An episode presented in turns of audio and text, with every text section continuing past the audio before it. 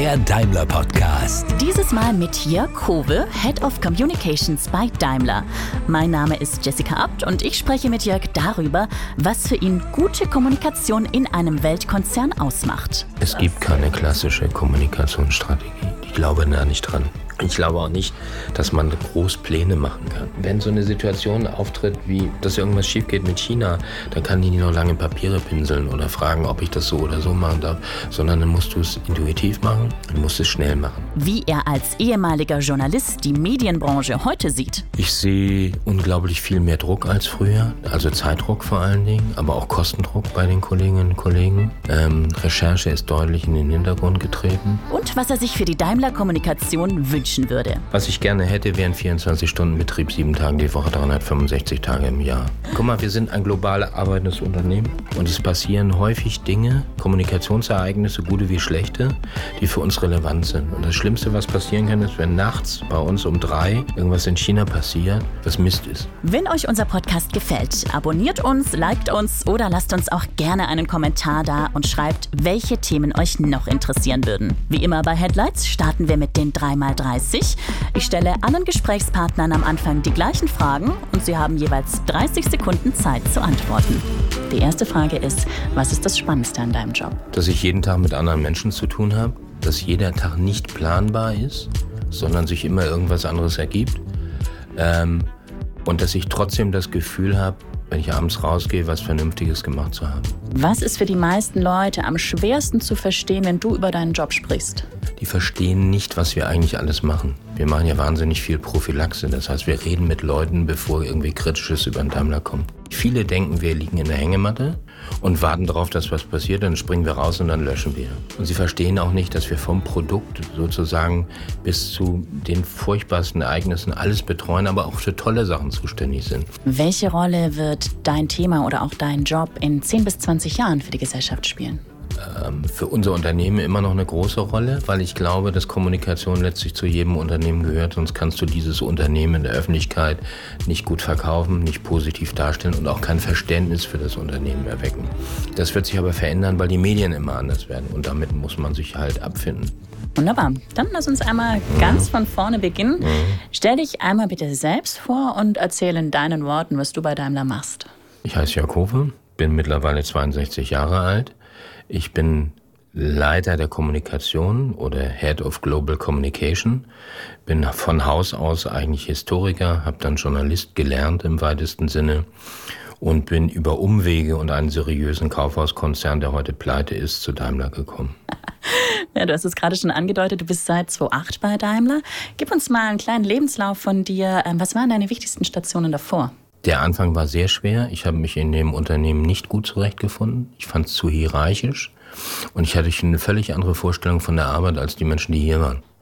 Und wir haben uns mit viel Mühe und einer Zeit von zwei Jahren aneinander gewöhnt. Dann ist es besser geworden und heute möchte ich es nicht missen. Also ich mag das sehr, ich liebe es, was ich tue und ich möchte es auch gerne in Zukunft tun. Mhm. Ähm, du hast mal gesagt, wenn man sieben Jahre Privatfernsehen gemacht hat, erschreckt einen nichts mehr. Mhm. Und ähm, meine bisher schwerste Aufgabe war die Kommunikation für Karstadt. Mhm. Würdest du das jetzt nach andauernden Dieselklagen, Sparkurs und Klimakrise noch so unterschreiben? Ja, Karstadt war anders, weil der Laden eigentlich permanent pleite war oder kurz vor der Pleite.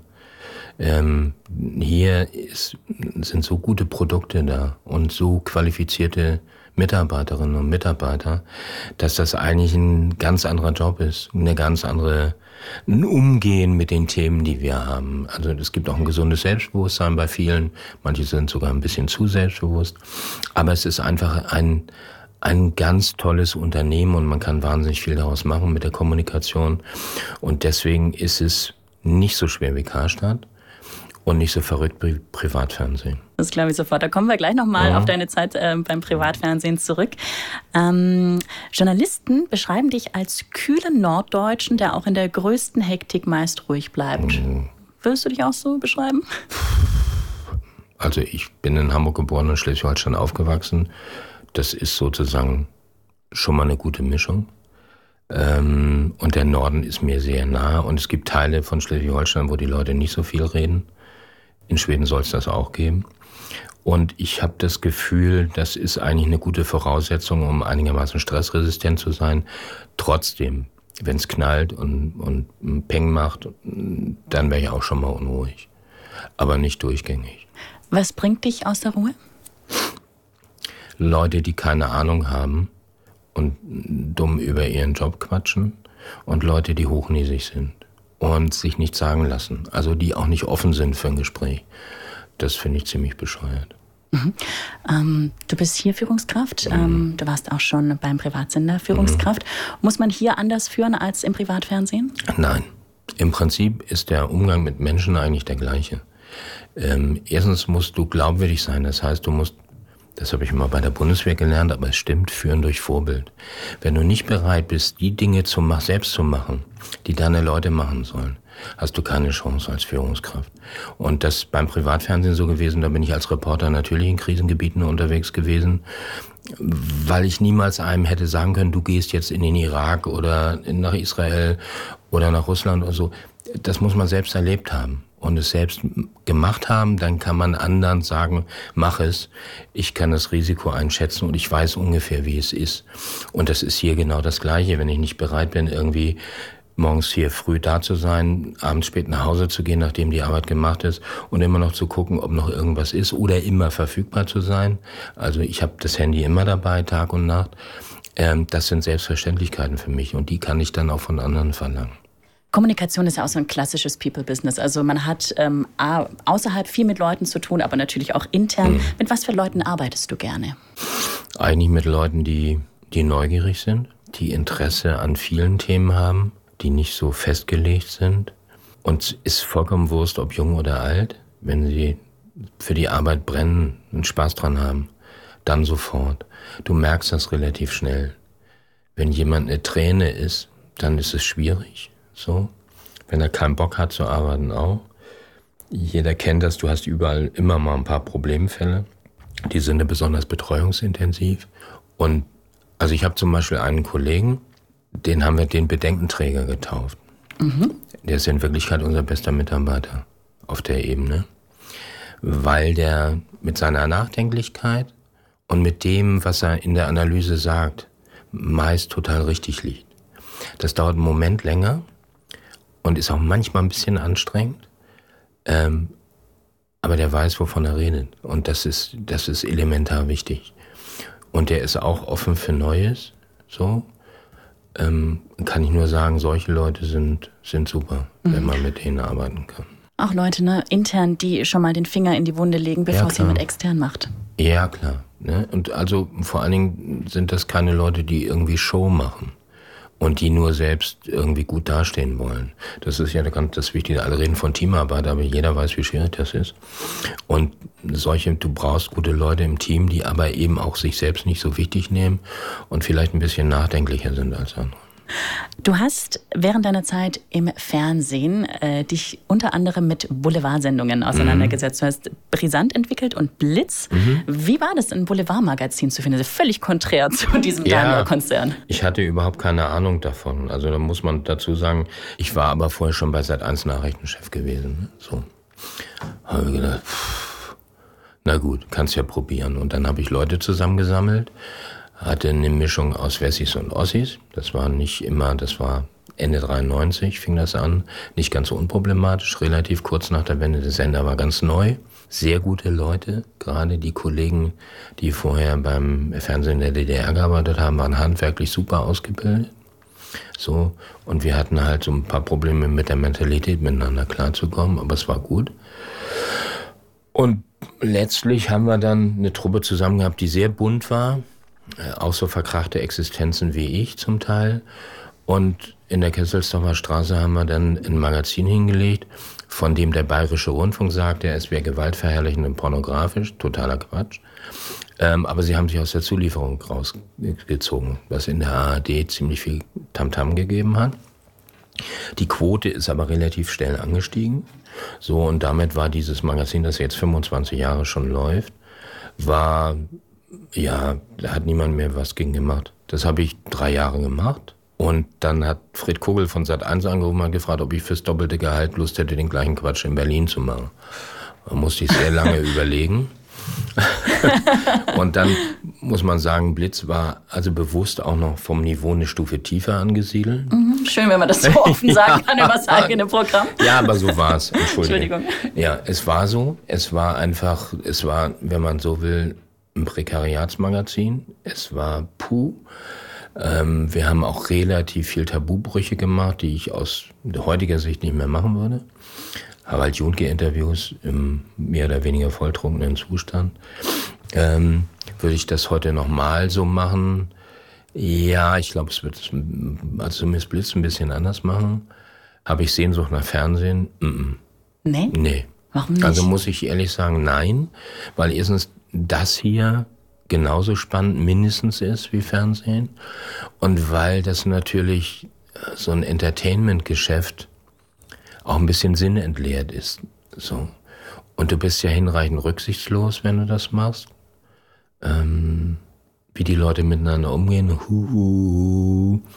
Eitelkeiten, Eifersüchteleien sind relativ hoch in dem Geschäft. Ähm, Leute, die älter werden, haben Schwierigkeiten, irgendwie die Nase noch auf den Schirm zu kriegen. Ähm, Eigengesetzlichkeiten, die echt schwierig sind. Ähm, und insofern kam das Angebot damals von Karstadt, da Kommunikation zu machen, doch ganz passend. Zur rechten Zeit. Ja, genau. Und das habe ich aber auch nicht, Karstadt habe ich auch nicht bereut. Nee? Nein. Ich habe so viel gelernt, so wahnsinnig schnell gelernt, auch wieder so viel über menschliche Abgründe und aber auch über gute Leute, die wirklich mit Herzblut dabei waren, für ihr Kaufhaus, für ihren Laden dazustehen. Und das war für mich eine tolle Zeit. Und sicherlich auch eine gute Schule, ähm, was Kommunikation eben in sehr schwierigen Zeiten angeht. Ja, da klar. Sprechen wir noch drüber. Ja, na klar, das ist, das ist immer so. Ähm, da habe ich gelernt, was du mit Unternehmenskommunikation eigentlich richtig und was du falsch machen kannst. Ich nehme für mich in Anspruch, dass wir in der Regel mit der Unternehmenskommunikation da besser waren als die Betriebsergebnisse des Ladens, was in sich dann irgendwann auch wieder zum Problem wird.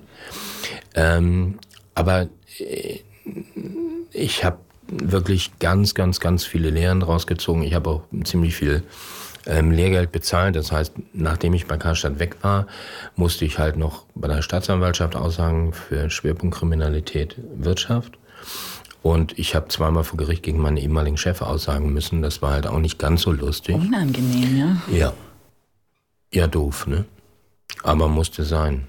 Weil ähm, da waren so ein paar Sachen unterwegs, die nicht wahr waren und die mussten dann eben aus meiner Sicht korrigiert werden. Mhm. Wie ist dein Blick auf den Boulevardjournalismus im Speziellen heute? Mhm. Naja, heute ist vieles durch Social Media geprägt. Das gab es damals nicht. So.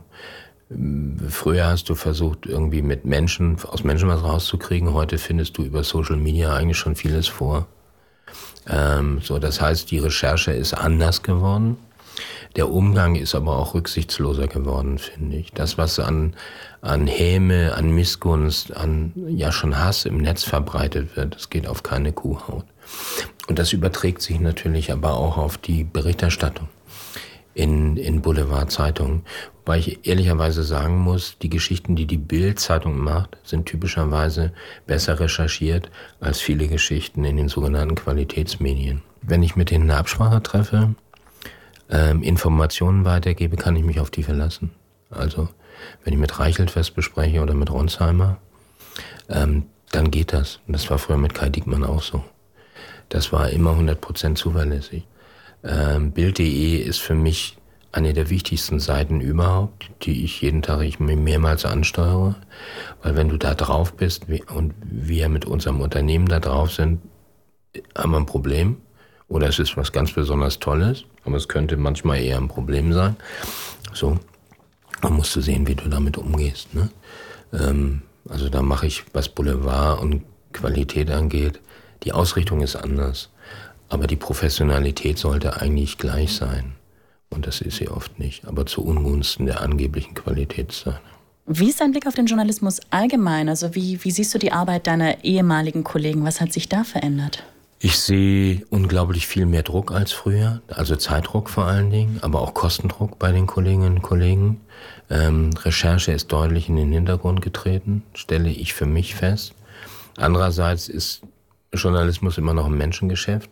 Und wir versuchen ja auch immer mit den Menschen, mit denen wir zu tun haben, zu reden, ähm, aufzunehmen, wahrzunehmen, für die Informationen zu liefern, die sie brauchen, auch mal Sachen zu machen, die deutlich über das, was wir an normalem Dienstleisterangebot haben, hinausgehen und eine vernünftige Verbindung miteinander aufbauen.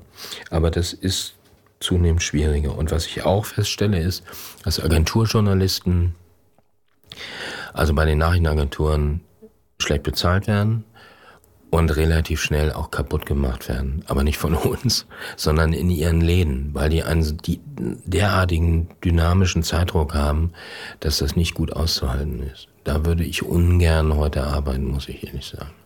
Mhm. Du hast gerade gesagt, ähm, du findest es sehr wichtig, dass du ähm, selbst mal im Journalismus gearbeitet mhm. hast, um als Kommunikator zu mhm. arbeiten. Es gibt ja mittlerweile ähm, wirklich auch ganze Studiengänge, die sich in mhm. Richtung Unternehmenskommunikation ausrichten. Man kann es nicht sehen, aber der Daumen geht nach unten. Ja. Äh, fehlt da einfach ein Teil an Ausbildung? Ich halte viel von Praxis und wenig von Theorie. Und die ersten Studiengänge, die so P R vermittelt haben, waren komplett weg von der Praxis. Inzwischen ist das ein bisschen anders. Aber ich glaube, dass man dieses P R-Handwerk, das wir machen, und das P R, das Journalismus-Handwerk, das musst du durch Erfahrung sammeln und durch das, was du falsch machst. Und du, du lernst am meisten, wenn du auf die Schnauze fällst dabei. Und jeder von uns, der mal als Journalist gearbeitet hat, weiß, wie man auf die Schnauze fallen kann. Du vergurkst eine Sendung, du hältst einen Zeitplan nicht ein, deine Geschichte wird entweder fliegt raus oder du hast irgendwas falsch gemacht oder so. Und das, das schult einen, und so ist es bei P R auch. Das sind halt häufig die, die Dinge, die, die komplett schief gehen, die einen dazu bringen, dass man besser wird. Und ich glaube ernsthaft, dass Leute in diesen Jobs, P R und Journalismus, die wirklich gut sind, die sind ein paar Mal auf die Schnauze gefallen und haben sich dann wieder aufgerappelt und weitergemacht. Erinnerst du dich an einen Moment als Journalist, in dem du richtig auf die Schnauze gefallen bist? Ja, viele. Teilst du einen mit uns? Ja, ich sag mal, als ganz junger Kollege, ich habe für Zeilenhonorar für D P A geschrieben. Und ähm, ich habe aber eben mein, mein Haupteinkommen, ich war Freier, war halt der N D R. Und ich habe im Rahmen der Baschel-Affäre über einen, glaube ich, Landesparteitag der F P Ö berichtet mit Kubicki und Co. und habe erstmal ganz in Ruhe mein N D R-Ding fertig gemacht und so um Mitternacht in aller Ruhe mein D P A-Stück geschrieben. Und damals war das noch so mit Aufnahme, das heißt, du hast angerufen in Hamburg und dann haben die es aufgenommen und ähm, hast es runtergesprochen, deinen Text. Und als ich anrief, sagte der Typ an der Aufnahme nur, da ist er! Und ich wusste überhaupt nicht, was die von mir wollten. Ähm, Und dann war der Dienstleiter da und sagte, also ich sehe nochmal davon ab, eine Dienstmeldung zu schreiben, junger Kollege, aber so geht es gar nicht. Oha, was war das? So, was war passiert? Ganz logisch. Die hatten erwartet, dass wenn ich da bin, ich eine Auftaktmeldung mache, zwischendurch eine Meldung mache und sofort nach Schluss meine Zusammenfassung mache. Ne?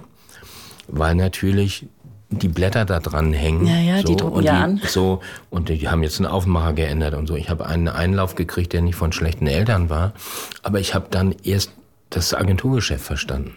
Davon hatte ich null Ahnung. So. Und das hat mir wahnsinnig geholfen dann, also in den nächsten Jahren zu verstehen, wie die sind. Und wenn wir heute ein Pressegespräch machen, bei einer, bei einer Automobilausstellung zum Beispiel, und ich sehe Ed Taylor von Reuters, er klappt seinen Laptop auf, weiß ich, dass irgendwie zwei Minuten später die erste Meldung draußen ist. Und die sehe ich dann aber schon wieder auf meinem iPad. Und deswegen muss ich das auch nebenbei lesen und sehen, um zu sehen, dass der da keinen Fehler macht auf der anderen Seite. Ja? Und damit er ihn zur Not gleich korrigieren kann. Ja, natürlich. Dem Ad gleich vor Schienbein treten und sagen, hey, hallo, das ist falsch. Normalerweise macht er nichts falsch. Sehr gut. Jetzt bist du mittlerweile, wie gesagt, in der Unternehmenskommunikation angekommen. Wenn du einen Wunsch frei hättest, welche Rahmenbedingungen würdest du gerne ändern, um deinen Job zu vereinfachen? Also einen Schritt haben wir gemacht. Wir haben jetzt hier viele Leute von kommen in einem Haus und wir setzen auf einer Ebene zusammen. Das ist der Kommunikationsbereich, muss ich dazu ja, genau, sagen? Genau, muss man dazu sagen. Was ich gerne hätte, wären vierundzwanzig Stunden Betrieb, sieben Tage die Woche, dreihundertfünfundsechzig Tage im Jahr. Oder haben sicherlich alle ein großes Interesse daran. Ja, aber das ist, guck mal, wir sind ein global arbeitendes Unternehmen. Wenn wir zu Bett gehen, sind die Chinesen schon lange wieder aufgestanden. Ähm, die Amerikaner haben dann Mittag. oder Nachmittag. So. Und es passieren häufig Dinge, Kommunikationsereignisse, gute wie schlechte, die für uns relevant sind. Und das Schlimmste, was passieren kann, ist, wenn nachts bei uns um drei irgendwas in China passiert, was Mist ist. Wir hatten solche Fälle und dann müssen wir schnell, schnell, schnell, schnell reagieren. Und es ist nicht mehr so wie früher, dass wir alle Zeit der Welt haben. So. Wie vor zehn oder zwölf Jahren, da ging das nur. Social Media hat die Welt verändert und das heißt eigentlich, wir müssen hier einen Dauerbetrieb haben. Und zwar, um das Unternehmen zu schützen und seine Mitarbeiterinnen und Mitarbeiter, nicht um unserer selbst willen. Ich würde gerne Nachtdienst machen, nicht immer, aber ab und zu. So. Aber darum geht es gar nicht. Es geht darum, das Unternehmen und die Leute, die hier arbeiten, zu schützen und dafür zu sorgen, dass eben kein Mist passiert. Und dafür muss man vierundzwanzig Stunden da sein. Das ist gerade schon erwähnt. Es gab Vorfälle, in denen mhm. nachts uns die Unternehmenskommunikation mhm. schier um die Ohren geflogen ist. Das war ein Instagram-Post zum Beispiel mit einem Spruch des Dalai Lamas. Ja. Da waren die Chinesen überhaupt nicht begeistert. Nee. Sind das tatsächlich die Schattenseiten, die Social Media mit sich bringt? Ja, Social Media ist also, je nachdem, welchen Kanal man wählt, ein brandgefährliches Medium. Das sieht man an den Tweets, die Menschen machen. Die können schief gehen und die können gut sein. Aber du solltest immer jemanden haben, der drauf guckt. Mindestens einen, am besten zwei, um keine allzu großen Fehler zu machen. Und das betrifft natürlich auch die anderen Kanäle. Und das ist halt schon problematisch. Aber es, geht, es lässt sich nicht zurückdrehen. Wir sind in einer Situation, wo Social Media noch weiter wachsen wird, logischerweise. Die Kinder kennen die Bewegung mit dem Wischen sozusagen schon irgendwie vom dritten oder vierten Lebensjahr an. Und das heißt, wir müssen uns mit diesen Entwicklungen weiter, weiter bewegen als Unternehmenskommunikation, ganz klar. Und darauf eingehen, deswegen versuchen wir ja auch, diese ganzen Social-Media-Kanäle irgendwie in den Griff zu kriegen und zu betreuen und drauf zu gucken und so. Das ist nicht hundert Prozent möglich, aber ich sag mal, vielleicht zu fünfundneunzig Prozent. Und das wäre ja schon ein Erfolg. Müssen wir machen. Hilft nichts. Kannst du uns mal mitnehmen ähm, zu dem Zeitpunkt, als das damals war mit diesem Instagram-Post? Mhm. Wann hast du davon erfahren und äh, wie hast du dann reagiert? Na, ich habe es in der Nacht kommen sehen. Ich habe die Mails gelesen, ich konnte nicht schlafen. Das war irgendwie drei, halb vier. Und die Zugänge lagen woanders. So. Und das hat dazu geführt, dass erst morgens um acht dann endlich mal jemand gelöscht hat. So. Das heißt, wir haben fünf Stunden verloren. Diese fünf Stunden führten dazu, dass wir uns mehr als intensiv entschuldigen mussten, auf allen möglichen Kanälen, führten dazu, dass wir mit dieser Entschuldigung wiederum Konflikte mit anderen, mit N G Os hervorgerufen haben. Das hätte niemals passieren dürfen. Und solche Sachen sind einfach, wenn man sie analysiert, relativ klar. Es darf so nicht nochmal ablaufen. Es schadet nachhaltig dem Unternehmen, in diesem Fall in dem wichtigsten Markt, den wir haben. Das darf erst recht nicht passieren. Und deswegen muss man Vorsorge treffen. Deswegen muss jeder einfach für sich verinnerlichen, der Social Media für dieses Unternehmen arbeitet. Er muss mindestens jemanden anderen drauf gucken lassen. Hätte vielleicht in dem Fall was geholfen, vielleicht auch nicht, keine Ahnung. Aber niemals alleine irgend sowas veranstalten. Ich habe dann später bei der Schadensbeurteilung ähm, mal gefragt, wie das gekommen ist. Und die Antworten haben mich nicht sehr befriedigt, muss ich ehrlich sagen. Und seitdem haben wir eine Menge geändert. Das ist gerade schon erwähnt, wir haben seitdem einiges geändert. Mhm. Ähm, alle Social-Media-Kanäle äh, müssen jetzt nochmal ganz anders beobachtet ja, werden. Klar. Es gibt dieses Vier-Augen-Prinzip. Wie schwierig ist das denn, alle Social-Media-Kanäle weltweit einzufangen? Ja, das kann man nicht. Ne? Man kann aber nur nach bestem Wissen und Gewissen das machen. Man kann Guidelines, das haben wir gemacht, Guidelines rausgeben für die Menschen, die da tätig sind. In den einzelnen Ländern. Wir können ja zum Beispiel nicht überprüfen, was da auf Chinesisch steht oder auf Japanisch oder Koreanisch. So. Ähm, aber so, dass man nach bestem Wissen und Gewissen das dann eben versucht, sozusagen zu leiten und in die richtige Richtung zu bringen. Das geht schon. Ähm, jetzt haben wir über die Gefahren von Social Media gesprochen. Ähm, du bist selbst aber auch auf Twitter aktiv, mhm. auch auf LinkedIn. Ähm, Es gibt sicherlich auch aus deiner Sicht auch Vorteile, oder? Für eine Unternehmenskommunikation. Naja, klar, man kann relativ schnell agieren ähm, und ohne zeitlichen Verzug Dinge nach draußen bringen. Und man kann die Wirkung von traditionellen Pressemitteilungen, Pressegesprächen, Pressekonferenzen natürlich noch verstärken. Das geht alles. Ähm, aber wie gesagt, man muss sich immer darüber bewusst sein, was man da macht. Kein Unfug. Sehr gut. Das bringt uns ähm, eigentlich sehr schön jetzt ähm, zum zweiten Themenaspekt. Lass uns jetzt äh, nochmal vor allem über deine Rolle als Kommunikator bei Daimler sprechen und auch über die Themen, die uns in den letzten mhm. Jahren begleitet haben. Du hast es vorhin schon ähm, selbst sehr schön gesagt, als Chefkommunikator oder als Kommunikator allgemein in einem Konzern ist man auch immer ein bisschen Unterhalter. Mhm. Was ist ähm, mehr deine Rolle? So ähm, Entertainment, Chief Entertainment Officer oder eher wirklich ähm, Krisenbeherrscher? Zivildienstleistender. Weil wir hier alle so betreuungsintensiv sind. Nein, es ist eine Mischung aus allem. Auf der einen Seite kann man, glaube ich, Kommunikation nicht machen, wenn man laut und schlechte Laune hat. Ähm, dann, glaube ich, irgendwie muss man auch versuchen, irgendwie mit seinen eigenen Leuten die zu motivieren. Man muss eine gewisse Glaubwürdigkeit haben gegenüber anderen, insbesondere gegenüber Vorgesetzten, dass die einem vertrauen und nicht misstrauen. Man muss wissen, was man macht. Also handwerklich okay sein. Wenn man nur Entertainer ist, habe ich auch schon erlebt, Leute, dann ist doch die Decke ziemlich dünn, auf der man steht. Ähm, und wenn man nur vor sich hin muffelt und vor allen Dingen, wenn man immer glaubt, dass man Recht hat, dann ist es auch nicht gut für die Kundschaft sozusagen, mit der man sich beschäftigt. Gib uns mal einen Einblick. Wie läuft der Alltag des Chefkommunikators bei Daimler ab? In der Regel sechs Uhr dreißig aufstehen, manchmal ein bisschen früher, raufgucken auf die, das, was kommt. sieben Uhr kommt Early News, also ein erster Pressespiegel. Ich fahre typischerweise so gegen acht los, bin gegen halb neun hier. Dann machen wir Morgenkonferenz um acht Uhr fünfundvierzig. Die geht so zwanzig Minuten, zwanzig, fünfundzwanzig Minuten. Gut, und dann kommt man zum Tag wie heute, wo wir hier sind, einen Termin nach dem anderen. Äh, je nachdem, wie viel Zeit dazwischen ist, führt das nicht immer zu guter Laune, weil du, wenn du von Termin zu Termin gehst, denkst du immer, pff, wer kommt jetzt? Und typisch ist eigentlich für so Menschen wie mich, dass man zwischendurch immer Lust hat zu flüchten. Man macht es dann doch nicht. Aber du bemühst dich halt, jedem dann gerecht zu werden in diesen Terminen. Deswegen ist es gut, dass man Abwechslung hat, dass man mal raus kann. Mhm. Du hast vorhin gesagt, ähm, Bild.de checkst mhm. du sehr gerne, ist für dich eine der wichtigsten Seiten. Welche Seiten schaust du dir noch an? Also, ich gucke permanent in die Agenturen, Nachrichtenagenturen, die uns betreffen, D P A, Reuters, ähm, ständig. Ähm, B B C gucke ich ständig drauf. Ähm, das sind die, die ich alle auf dem iPad habe. Ähm, ich gucke gerne Washington Post, irgendwie die Headlines an, New York Times, Haaretz. Haaretz ist eine israelische Zeitung, die ich sehr schätze. So, ich habe ja meine elf Fernseher laufen im Büro. Die sind für mich auch sowas wie eine Bestätigung dafür, was ein Tag läuft.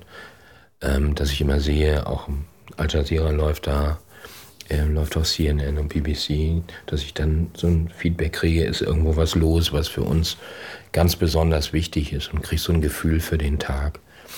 Und ähm, im iPad ist das dann letztlich eigentlich immer wieder zu gucken, auch mit Twitter, wo passiert was Neues. Das könnte ich nicht, wenn ich nicht so eine Art News-Junkie wäre. Also immer an Neuem interessiert bin, immer zu gucken, irgendwie ist das für uns relevant und was macht das mit uns, ne? Ähm, es gibt Themen, die äh, die Kommunikation von Daimler in den letzten Jahren mhm. so ein bisschen beherrschen. Das ist natürlich Diesel, mhm. das ist aktuell zum Beispiel der Sparkurs, mhm. die Klimakrise. Ähm, welches dieser Themen brennt dir am meisten unter den Nägeln oder ist das so tagesabhängig? Das für mich drängendste Thema ist eigentlich Antriebe der Zukunft. Also Brennstoffzelle, Elektro, Dieselhybride, Benzinhybride. Ähm, was für Autos bauen wir und Stadt-Land-Gefälle.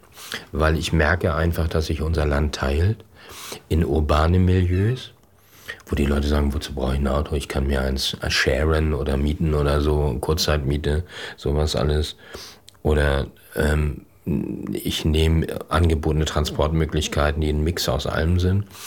Und auf dem Lande, wo immer siebzig Prozent unserer Bevölkerung leben und wo du einfach einen verbrauchsarmen, effizienten, zuverlässigen und möglichst schadstofffreien Motor brauchst. Und das kann einfach nur immer noch ein Verbrenner sein. Vielleicht ein Hybrid, ein Dieselhybrid zum Beispiel, der sensationell niedrige Werte hat wie unsere Motoren. So, da, da fehlt mir im Moment bei einem großen Teil der veröffentlichten Meinung das Verständnis dafür. So, und da merke ich, dass halt vor allem Journalisten eher aus urbanen Milieus kommen und eine ganz andere Sichtweise haben als ein Großteil der Bevölkerung. Das ist ein gewisser Widerspruch in sich. Und ich glaube, dass man helfen muss, den aufzulösen. Aber dieses Thema insgesamt, Antrieb der Zukunft, ist unser bewegendstes Thema, weil es auch ganz direkt die Zukunft unseres Unternehmens betrifft. Krisenkommunikation kennst du auch sehr gut aus deiner Zeit bei Karstadt, wir mhm. haben es vorhin schon erwähnt. Wie kommuniziert man denn generell für Daimler in Zeiten von Diesel, von Sparkurs und von Klimakrise? Ja, aber eigentlich auch nicht anders als sonst auch. Das heißt, man versucht möglichst transparent zu sein, möglichst offen zu sein. Das heißt, wir müssen einfach möglichst zeitnah immer ein Informationsangebot machen. Wir müssen auch möglichst sachlich darüber informieren, was wo passiert. Und wir müssen auch bereit sein, Fragen zu beantworten, so wir das denn können. So. Und man muss dann auch dann aushalten, dass es Kritik gibt. Aber wichtig ist, dass man möglichst schnell und möglichst umfassend informiert. Und das gilt für Krise wie Nicht-Krise. Mhm. Du hast ähm, gerade zwei sehr wichtige Dinge gesagt. Zum einen transparent sein, zum anderen aber auch äh, Fragen aushalten. Mhm. Ähm, wie oft hast du für dich eine Kommunikationsstrategie, speziell bei so kritischen Themen im Kopf, für die dir am Ende zum Beispiel die Rechtsabteilung einen Riegel vorschiebt und sagt, Jörg, das geht nicht? Nee, also da möchte ich mit einem, mit einem Mythos aufräumen. Unbedingt. Die Rechtsabteilung ist eigentlich unser wichtigster Partner. Ich habe das früher gehasst, mit Juristen zusammenzuarbeiten, weil sie mir die schönen Pressemitteilungen versaut haben. Das ist lange, lange her. Die Zusammenarbeit mit den Juristen ist echt hilfreich, um nicht in Untiefen zu geraten, nichts falsch zu machen, zusätzliche Probleme hervorzurufen und so. Das ist manchmal ein bisschen anstrengend, aber es hilft echt, sich einem Thema zu nähern und vernünftig miteinander umzugehen. Dafür musst du dich aber einigermaßen musst du miteinander auskommen. Mhm. Trotzdem mag es Themen geben, du hast es vorhin schon erklärt, die vielleicht ein bisschen erklärungsbedürftiger sind, mhm. wo das Verständnis nicht umfassend in der Bevölkerung mhm. angekommen ist, wo wir aber auch vielleicht nicht mehr sagen dürfen. Wie sehr mhm. ficht dich das denn an? Ja, da muss man dann leider auch sehr konsequent sein und sagen zum Beispiel, wir haben mal ein Gerichtsverfahren in den U S A, zu dem können wir nichts sagen, weil wir verpflichtet sind, über das Department of Justice nichts zu sagen. Und dann sagen wir auch nichts dazu. Und das muss man einfach konsequent einhalten und dann bleibt es auch dabei. Da muss man dann auch ein bisschen hart bleiben. Ähm, entwerft ihr bei so schwierigen Themen ähm, auch ganz klassische Kommunikationsstrategien, ähm, an die ihr euch dann ganz strikt haltet? Oder ist das alles sehr flexibel? Es gibt keine klassische Kommunikationsstrategie. Ich glaube da nicht dran. Ich glaube auch nicht, dass man groß Pläne machen kann. Du musst viele Sachen im Kopf haben. Du musst wissen, wie das Geschäft funktioniert. Du musst wissen, welche Nebenwirkungen da sind. So. Und du musst die Werkzeuge benutzen, die du und die hast du einfach. Und da, ich, wenn so eine Situation auftritt, wie dass irgendwas schief geht mit China, dann kann ich nicht noch lange Papiere pinseln oder fragen, ob ich das so oder so machen darf, sondern dann musst du es intuitiv machen und musst es schnell machen. Was man machen kann, ist Personen zu positionieren über Jahre. Aber auch solche Pläne sind relativ zügig Makulatur, wenn was nicht so funktioniert, wie man sich das vorgestellt hat. Klar, man kann planen, wir machen Mehrjahresplanung, logisch, aber sie verändert sich, sie ist dynamisch, sie lebt, sie verändert sich ständig und das muss man da immer wissen. Und diese ganzen Theoretiker, die haben von der Praxis alle keine Ahnung. Ähm, du hast uns äh, vorhin sehr schön von ähm, einem schwierigen Moment in deiner jungen Journalistenkarriere mhm. erzählt. Ähm, was sind denn so klassische Fettnäpfchen, ähm, in die man während der Krisenkommunikation reintrappen kann? Ja, ganz banale Dinge. Zum Beispiel, man verspricht dem Kollegen X, dass er einen bestimmten Zugang bekommt und vergisst es dann und macht es mit Y. Totale Scheiße. Das, das ist einfach nervig. Und das darf nicht sein. Das ist dann ein Fehler, der meist auf unserer Seite passieren kann. Also Zugang zu Themen, zu Informationen? Ja, zu Informationen oder man eine Absprache für ein Interview und das erweist sich dann als Rohrkrepierer. Ähm, Man unterschätzt, kann auch mal ein Thema unterschätzen in seiner Eigendynamik. Ähm, Denkmal, Unfall, zweitausendvierzehn Fußball-Weltmeisterschaft, Trainingslager Südtirol. Mit Pascal Wehrlein. Pascal Wehrlein, dieser Unfall da mit den A M G-Fahrzeugen, hätte man vermeiden können, glaube ich. So ist dann am Ende einigermaßen gut ausgegangen. Hat einen immensen Einsatz erfordert, das irgendwie kommunikativ in den Griff zu kriegen. Ähm, war für Wochen ein Riesenthema und dann nach der Fußball-Weltmeisterschaft hätte es auch noch ein Riesenthema werden können, ist es dann nicht. Das sind so Dinge, wenn man da frühzeitig mit drin ist, dann kann man vielleicht noch nachsteuern und schon mal sagen, hey, das könnte eventuell schwierig werden. Das machen wir ja ganz oft. Das findet öffentlich nicht statt, dass wir halt Reputationsschäden sozusagen antizipieren und dann äh, versuchen von vornherein, dass es gar nicht erst dazu kommt. Das ist diese Prophylaxe, von der du eingangs gesprochen hast. Das ist die Prophylaxe und das ist aber auch Fair Judgment, das man einfach haben muss. Und das kann man nur haben, wenn man Erfahrung hat. Mhm. Ähm, bei dir oder grundsätzlich natürlich bei der Kommunikation trudeln natürlich auch jede Menge Presseanfragen ein. Mhm. Wie entscheidet ihr, ähm, auf welche ihr näher eingeht oder wem ihr eben auch, wie du gerade erwähnt hast, Zugang zu Informationen verschafft? Na gut, wir sind ja sehr viele und wir haben für unterschiedliche Fachbereiche unterschiedliche Menschen, die unterschiedliche Erfahrungen machen mit Presseleuten. So, und die sagen sich dann einfach, okay, das ist X oder Y. Ähm, Wollen wir das oder wollen wir das nicht machen? Und dann muss man entscheiden, ja, nein, weiß nicht. Ähm, für bestimmte Top-Medien habe ich mir auch ausbedungen, dass ich immer informiert werde. Also wenn es eine Anfrage vom Südwestrundfunk gibt, möchte ich immer informiert werden und Bescheid wissen. Ähm, und es gibt noch für ein paar andere Medien und da möchte ich auch mitreden, was da gemacht wird. Dafür ist so eine Morgenkonferenz zum Beispiel wichtig, dass die Leute sagen, das kommt, das ist morgen dran, wir rechnen noch mit X Y Z und dann kann man irgendwie planen und sagen, okay, dann das könnte schwierig werden, lass mal drüber reden. So. Ist wie eine normale Redaktion eigentlich. Fast wie früher. Fast wie früher. ähm, wir kommen natürlich nicht umhin, einmal kurz ähm, den aktuellen Stand zum Thema Diesel abzuklopfen. Wie ist da ähm, der Stand, den wir breitgeben können? Wir haben bestimmte Rückrufe, die wir machen. Ähm, wir haben bestimmte Rechtspositionen, die wir nach wie vor vertreten, dass wir bestimmte Sachen für legal halten, die andere eher kritisch sehen. Tatsache ist, dass wir heute Dieselmotoren in unseren Fahrzeugen haben, die deutlich unter allen Grenzwerten sind und die eher dazu beitragen, dass wir, was den C O zwei Wert angeht, besser dastehen als zum Beispiel Benzinmotoren. Einfach weil sie weniger verbrauchen. So. Und Ola zum Beispiel fährt einen Diesel. Also der Dienst, die Dienst-S-Klasse von Ola Källenius ist ein Diesel-Mercedes. Nur ein Beispiel für viele. Und ähm, das kann man guten Gewissens fahren. Letzte Frage. Du hast mal gesagt, du bereust einmal am Tag deine Berufswahl. Ist das Hab echt ich das? so? Habe ich gelesen. Ja. Ja, manchmal stelle ich mir vor, ob es nicht als Oberstudienrat doch besser gewesen wäre. Ähm, nein. Also ehrlicherweise muss ich sagen, klar, ähm, wer nicht zweifelt, ist kein kluger Mensch, aber ich liebe das, was ich hier tue. Und ich arbeite sehr, sehr gerne mit den Menschen, mit denen ich hier arbeiten darf und kann. Ein wunderbares Schlusswort. Mhm. Vielen Dank. Gerne. Das war Headlights mit Jörg Hove, Head of Communications bei Daimler. Wenn euch unser Podcast gefällt, abonniert uns oder liked uns. Und wenn ihr Feedback oder Themenvorschläge habt, dann lasst uns gerne einen Kommentar da oder schreibt uns eine Mail an podcast at daimler punkt de. Die nächste Folge Headlights gibt's in zwei Wochen. Klickt euch bis dahin gerne mal durch unsere bisher ausgespielten Folgen oder schaltet auch mal bei unseren Kollegen von Daimler Trucks and Buses und ihrem Podcast Transportation Matters ein, dem C E O-Podcast mit Martin Daum.